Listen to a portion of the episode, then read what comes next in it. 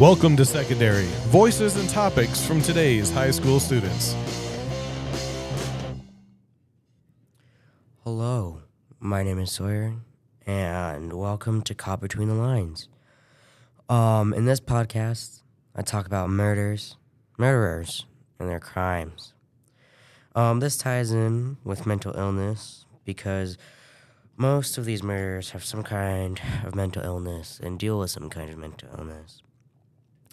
If mental health pro- uh, with mental health problems becoming more normalized and help like therapy or whatever you need help with becoming more accessible, um, maybe we would get less murders like these, at least as bad as these.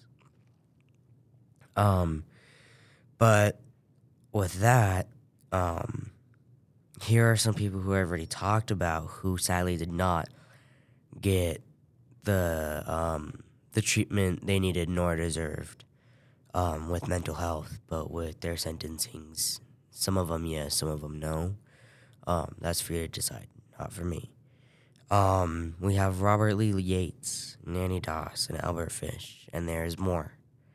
Um, but in those episodes, I do talk about them, and I do go into further detail, and I think that you would benefit from listening to those. Um, in some episodes, I move away from talking about murder because sometimes you need a break.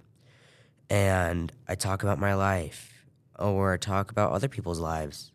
It's quite a nice break and it's sometimes quite funny. Um, anyways, this has been two minutes of me talking. Um,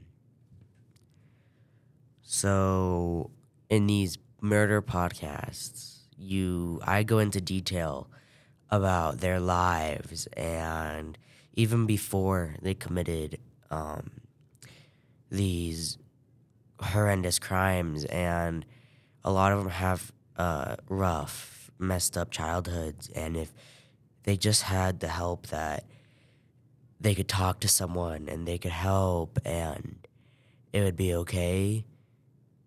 Like therapy um, they i believe that they wouldn't have done what they did and that um, it would be better.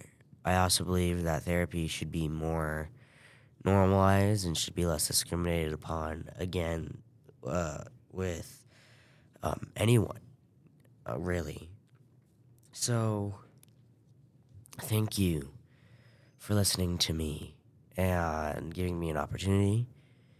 Um, I will make more podcasts and see you then.